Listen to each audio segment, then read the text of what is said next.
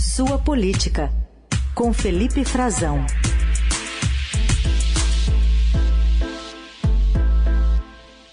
Oi, Frazão, bom dia. Oi, Heisen, bom dia para você, bom dia para os nossos ouvintes, uma quinta-feira excelente para todos. Muito bem, vamos começar falando de um acordo para CPIs no Senado, uma delas a CPI do MEC, instalada só que não, né? É, instalada só que não, né, assim, ontem à noite ainda, o, como a gente já previa, né, houve entrevistas ao longo do dia, houve também muitas movimentações nas últimas semanas.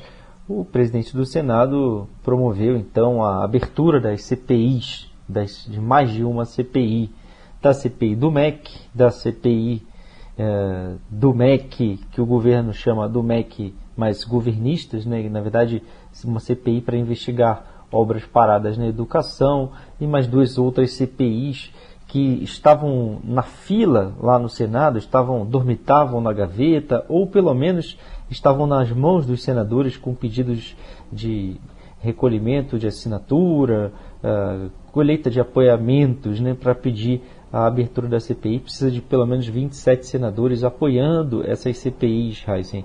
E foi o que tinha acontecido com a CPI do MEC, né, a CPI que investiga o gabinete paralelo no Ministério da Educação e, e que, era, que era da oposição, né, a oposição pedindo a abertura dessa CPI.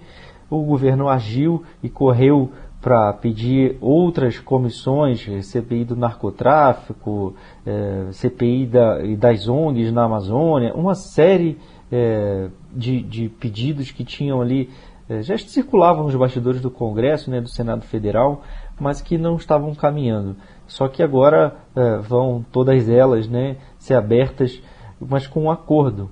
Né, um acordo de que elas não vão é, funcionar de imediato, ou portanto não vão ter é, nenhum impacto é, na sociedade brasileira até as eleições. É, o presidente do Senado, Rodrigo Pacheco, ele agiu de uma forma que atendeu os dois lados, né, Raíssa?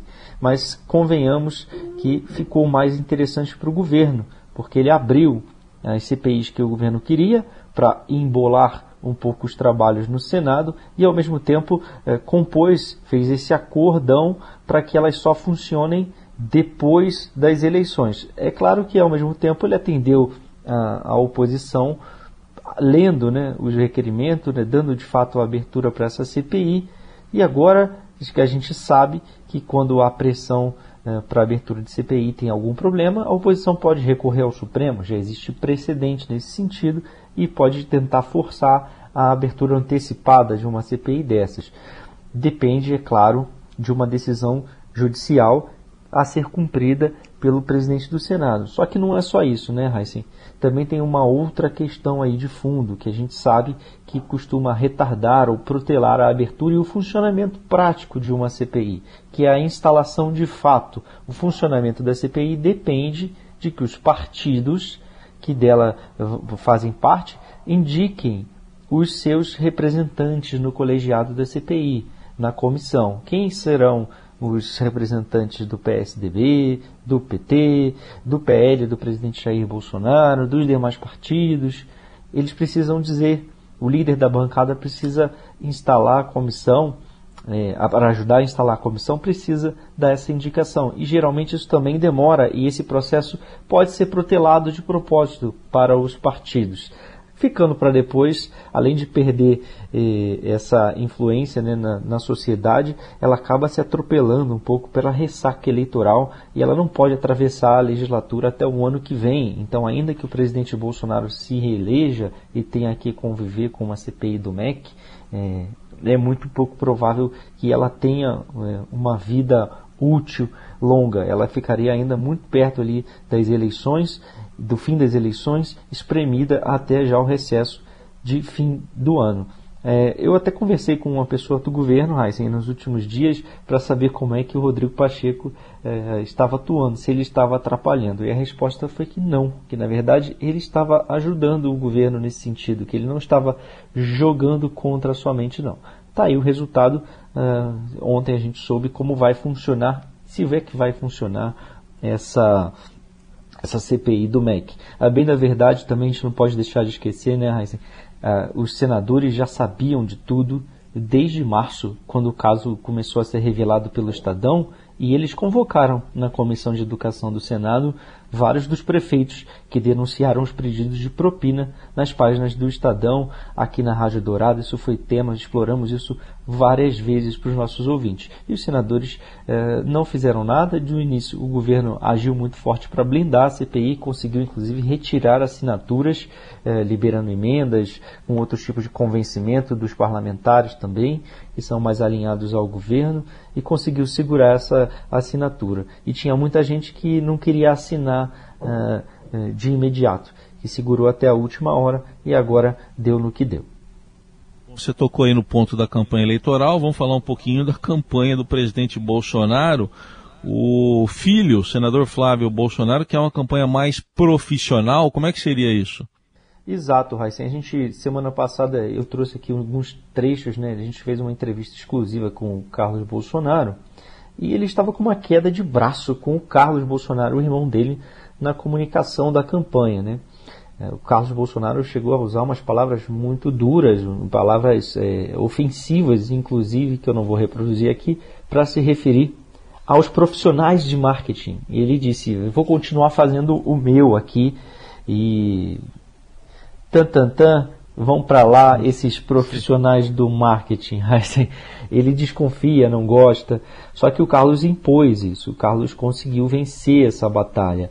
Ele diz que o maior erro do, do desculpe, o Flávio conseguiu impor é, a, a profissionalização do marketing e garante que a campanha do presidente Jair Bolsonaro à reeleição vai ser conduzida pela equipe que ele lidera. Uma equipe que tem hoje é, alguns colaboradores, o principal deles é o publicitário Duda Lima, que é da confiança do Valdemar Costa Neto, mas que se reporta também para o Flávio Bolsonaro. É até um anteparo ali é, perante o pai, porque o presidente Jair Bolsonaro hum, é, come, continua arbitrando é, na, essa, na campanha dele, inclusive, essas questões. E, e, ele disse que não tem nenhuma briga com o Carlos Bolsonaro, mas que campanha não é só internet, que o maior erro do governo foi não fazer propaganda nas rádios, na televisão, nos jornais, que isso foi um erro gravíssimo que ele considera ao longo do governo, que isso é uma coisa é, primária, que qualquer profissional de marketing diria isso, e que no início do governo, nos primeiros anos, quem estava à frente das despesas do governo, é, controlando a, a propaganda, pensava diferente, pensava que a internet resolveria e não resolveu a batalha é, sobre a comunicação. Isso é uma campanha, essa discussão sobre a campanha do presidente, ela está inclusive envolvendo a família do presidente. Né? A gente viu nos últimos dias o, o, Carlos Bolsonaro, o vereador, que é filho do presidente e controla as redes sociais, é, batendo abertamente, criticando os profissionais do marketing, inclusive com palavras é, de baixo calão, com ofensas. Isso atingiu, repercutiu é, como numa disputa entre os publicitários que estão no entorno deles, alguns de uma ala mais ligada aos ideológicos, aos conservadores, outros é, trazidos para a campanha, para esse comitê de pré-campanha pelo Valdemar Costa Neto, como é o caso do, do Duda Lima, que é o publicitário que tem feito os programas é, de TV do PL que foram ao ar e que foram alvo das críticas do Carlos. Mas o Flávio Bolsonaro, na semana passada, quando deu aquela entrevista para o Estadão exclusiva, ele falou sobre isso. E eu trago esse trecho, Heisen, para o nosso ouvinte, que ele diz que é o maior erro do governo foi não ter feito propaganda, é um erro gravíssimo, segundo ele, no rádio, na televisão, uh, nos jornais, e que a campanha não é só a internet. Ele falou: não tem briga com o Carlos, ele vai fazer o dele, eu vou fazer o meu, mas são coisas complementares. E ele garantiu, impôs que vai ter sim uma campanha profissional, ainda que o Carlos não queira, e ele vai bancar que o presidente precisa de uma campanha profissional com planejamento de comunicação, estrutura para as inserções na televisão, que não dá para comparar como foi em 2018. É, isso é bastante óbvio, uma campanha com oito segundos na televisão no primeiro turno e agora uma campanha que o presidente vai ter uma exposição significativa no rádio e na TV, Raiz. É isso. E exposição para o bem e para o mal, né? Vai ficar exposto ali aos ataques também dos adversários. Exatamente. O... Grande parte do que eles estão planejando é reagir a é, isso. É isso aí. O, o, o Felipe, que história que é essa do Ministério da Defesa dizer que não se preocupa com distúrbios bolsonaristas na eleição? Quem que está falando que vai ter distúrbio para o Ministério da Defesa dizer que não vai ter?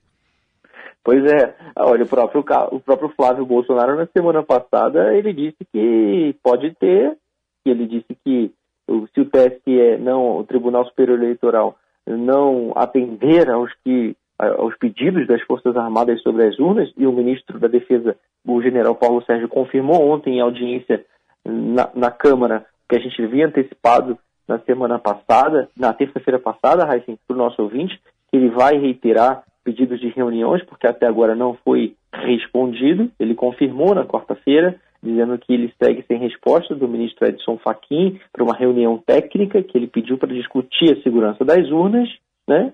E que se o Flávio diz que se não houver no final, que isso pode gerar algum tipo de instabilidade, que as pessoas estão desconfiando e que eles não vão ter nenhum controle sobre isso. Ora, ontem o ministro foi questionado, foi questionado pela deputada Perpétua Almeida, que já foi, já trabalhou no Ministério da Defesa, na gestão do PT, ela é do PCdoB, do Acre, e ela tem bastante relação com os militares, ela falou muito abertamente sobre isso, criticou o ministro, falou que eles não, não, deveria, eles não deveriam é, ceder às pressões do presidente para questionar as urnas, isso não é função constitucional deles, não está no livro branco de defesa nacional, na estratégia nacional de defesa, fez um questionamento bastante embasado e ela tem razão, não está mesmo. Nem a função de, de controlar, fazer algum tipo de fiscalização, auditoria ou, ou nas urnas eletrônicas, isso não faz parte processo eleitoral. As Forças Armadas participam dando suporte à segurança e à distribuição de, de urnas, suporte logístico e suporte de segurança pública. Atuam ah, na garantia da, da, realização dessas eleições.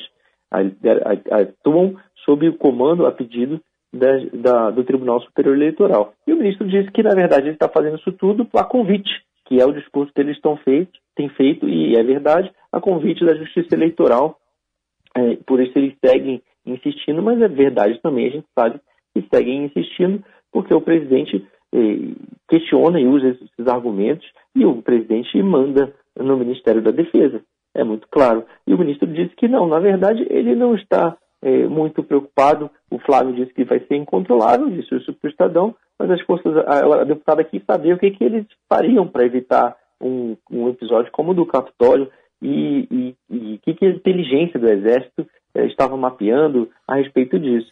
E ele disse que ele não tem, não existe, ele nega que esteja é, realizando algum tipo de levantamento de inteligência e que não existe, segundo ele, nenhum tipo de preocupação é, para um, um episódio de ruptura, né? um episódio de caos, de um levante de bolsonaristas na eleição, caso o presidente, é claro, venha a perder as eleições, é, a sua reeleição em outubro ou já no segundo turno. Né? Tá bom. O, o, Para a gente encerrar, Frazão, vamos falar dessa tentativa hoje de se votar a PEC, aquela dos benefícios, que já ganhou vários apelidos, kamikaze, do desespero, ah, vários apelidos. Qual que você gosta? Qual que você chama? Porque ah, eu já não sei mais qual chamar. Coitado eu também não sei, nosso, viu? Coitado já, do nosso ouvinte, né? Estão chamando de PEC da reeleição, a gente fica tentando explicar que é muito apelido, né? Mas tá é com mais mesma, apelido viu? do que o Coisa Ruim, viu? Sabe que o Coisa Ruim tem muitos apelidos. Um deles é esse, Coisa Ruim. Né? O, mas, é um, mas, mas, é a mesma, viu? Para o nosso é. ouvinte não se perder é. aí. É a mesma PEC. É a mesma Sim. PEC. PEC kamikaze, PEC dos bilhões, PEC da eleição, PEC dos é. benefícios, é, PEC dos combustíveis. Tem vários nomes. Tem, estão chamando de tudo que se pode chamar, mas ela é a mesma PEC. É a PEC que vai é, gastar alguns bilhões a mais em, em, às vésperas da eleição para é, aumentar é, benefícios sociais, criar alguns, né? Vale taxista, vale Uber, é, já está tudo em discussão, né? Hora vai entrar, hora vai sair. É, ela vai ser votada hoje numa comissão especial, principalmente com relação aos benefícios, aumento do Auxílio Brasil e o benefício para os caminhoneiros, né? É, esse sim, tá, parece que o governo está mais decidido e quer levar adiante. Muito embora os caminhoneiros estejam chamando de uma solução tabajara e rejeitando, e já foram eles mesmos questionar no Supremo. Então tem a votação dela hoje numa comissão especial. Se tudo der certo no plano do governo, vai até para o plenário da Câmara, correndo às pressas, e essa PEC, é bom a gente lembrar também, já está sendo é, motivo de investigação no Tribunal de Contas da União, porque o governo não pode criar benefícios é, às vésperas da eleição. É uma PEC que, claro, tem toda, todo o cheiro e a intenção de, de criar algum tipo de impacto nas eleições em benefício ao governo, trazer votos do governo Jair Bolsonaro, embora o governo negue isso, né? E, claro que, que vai negar, se é o papel dele, mas vai vai estar tá levando isso adiante e isso vai ser questionado sim, porque é pouco usual, inédito, essa a utilização disso às vésperas da eleição, com vedação expressa na lei, Raik.